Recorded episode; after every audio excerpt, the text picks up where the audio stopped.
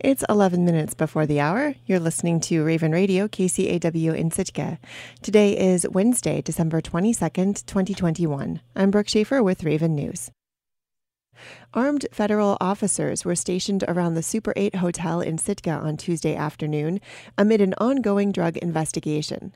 In an email to K C A W, Sitka Police Department spokesperson Serena Wilde said police are currently working on an active investigation with two narcotics task forces, Southeast Alaska Cities Against Drugs and the High Intensity Drug Trafficking Area Unit, or HIDA.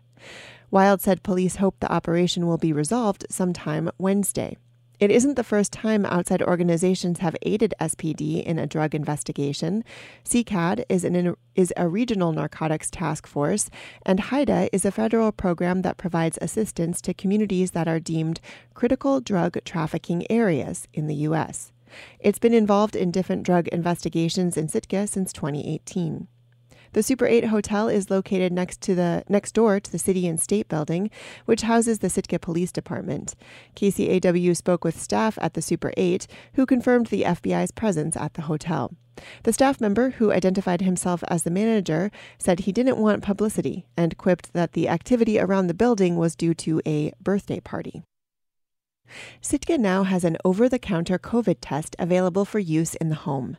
The FlowFlex rapid antigen test is available in limited quantities from Harry Race and White's pharmacies and retails for thirteen dollars per test. K C A W's Robert Woolsey visited Harry Race and spoke with pharmacist Liz Holmgren, who said that the tests have been stocked in Sitka on the recommendation of Alaska's chief medical officer, Doctor Ann Zink. I guess there was some controversy, and we started carrying it because it, she's approved it and decided that there's enough information out there to make it good. It's ninety-four percent effective, mm-hmm. or ninety-four percent accurate. Okay. So it's not one hundred percent. So who should who should take it? Who should get this? Yeah, it's saying like if you're going to be in a group and you want to know if you're safe, that you could do it that way. Um, so before joining indoor gatherings with others, you know, that you're not sure about, that's a good option. Okay. Um, it's not as good as the P C R tests, right. which, um, you know, so I don't know if the airlines, if it's effective enough. Okay. Is this the same version of the rapid test that they used to be giving? Like you know? At the schools and things? Yeah. yeah, I believe it's the same as the schools have been giving. Yeah. Mm-hmm. Okay. Yeah. And, and how many tests in each box? In here, oh, it's yes, one, and they are saying to repeat sometimes, so you'd have to buy two. Okay, and how many tests are in Sitka, do you think? Yeah, thirteen at the moment. Okay, so just yeah. here, just here at Harry? Yeah, no, they have some at White's, too. Yeah. That's K C A W's Robert Woolsey checking in with pharmacist Liz Holmgren about the FlowFlex rapid antigen at-home test for COVID nineteen that's now available in Sitka. As Holmgren stated, a home antigen test does not meet C D C guidelines for air travel, except under very limited circumstances when other tests may not be available. And although FlowFlex is a very similar product, the rapid antigen kit used in the voluntary testing program in Sitka schools is called Binax Now from Abbott Laboratories. Home test kits are going to become more common in the near future. In an address from the White House Tuesday morning, President Biden announced that the government is going to purchase and distribute five hundred million free home testing kits around the country. The Chatham School District's Board of Education announced the hiring of a new interim superintendent following the sudden death of its superintendent on December first. Bruce Hauck, Chatham's superintendent of schools since twenty seventeen, died unexpectedly in his sleep on December first at his home in Angoon. The Chatham School Board met on December eighth and appointed John Holst as former Sitka educator to serve in the meantime. Prior to serving as interim superintendent for the Sitka School District last year, Holst served stints as superintendent in Denali, Craig, and in Sitka in the nineteen nineties. For over two decades, he's been an education consultant. I was the superintendent of schools at Sitka from ninety-three to two thousand one and retired at that point at, at fifty-five. And I've been doing consulting work uh, since that time. The bulk of it during the last uh, five, six years has been mentoring of new superintendents. As the top administrator of the Chatham School District, Holst will manage its roughly four point four million dollars budget, which includes administering schools in the small communities of Klukwan, Angoon, Gustavus, and an independent learning center in Tenneke Springs. Holst says he ha- was contacted shortly after Hauck's death and agreed to serve a temporary daily rate contract to serve as interim, and expects to serve just for the spring term. Well, I'm excited about being here. Uh, I think the uh, the board was very clear on what their expectations were, uh, and uh, I think I should be able to do what they've requested.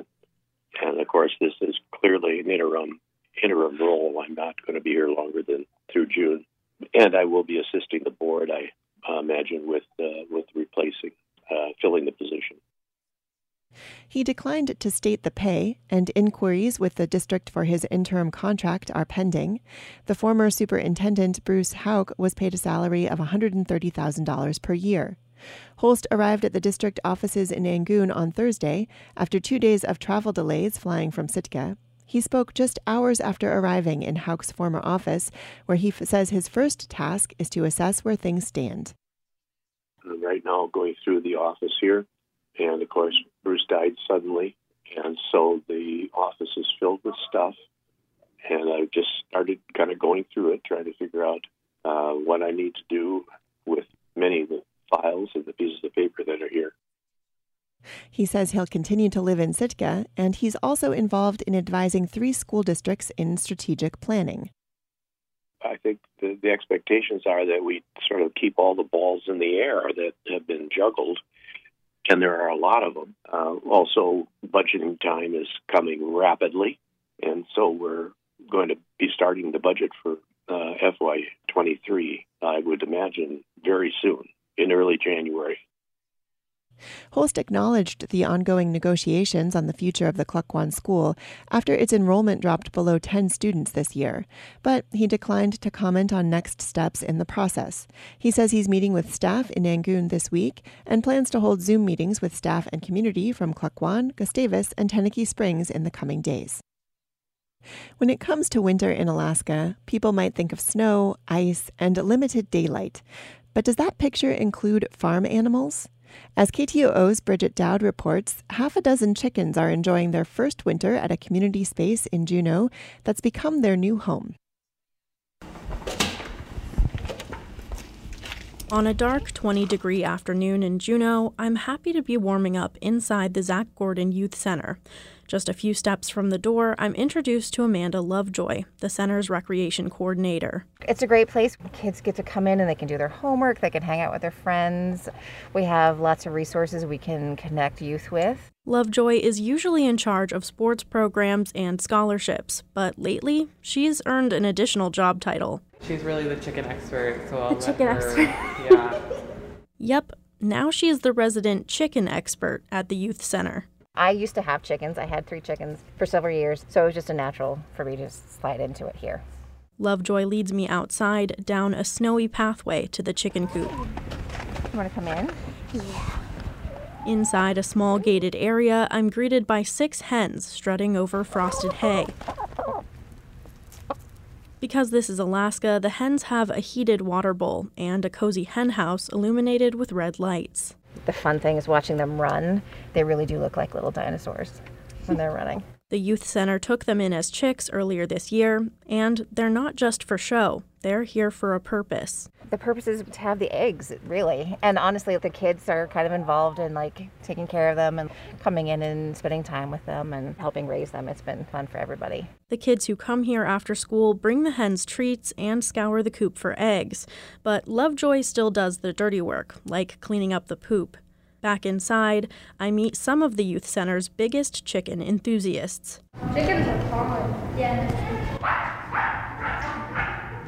I taught someone here how to hold one, but a carry one. I find ten-year-old Warren Plouffe climbing Zach Gordon's indoor rock wall, and he's eager to talk about the center's resident farm animals. I like going out there and petting them and uh, picking them up. I like the white one. Its name is like Mocha or something. And he loves going outside to look for eggs. We once found like twenty-one or something at the same time because they hadn't checked it in a while. Is it hard to find them? Uh, no, they have a little nest, and um, They just lay the eggs in there. Warren is no stranger to being around chickens either. His family used to have some of their own. Now he gets a kick out of hanging out with the Zach Gordon hens after school. Sometimes, like, if you're eating raisins, they, like, crowd you. Or if you're eating any food, they just crowd you, and it's just fun because they, like, jump on top of you and, like, try and peck you.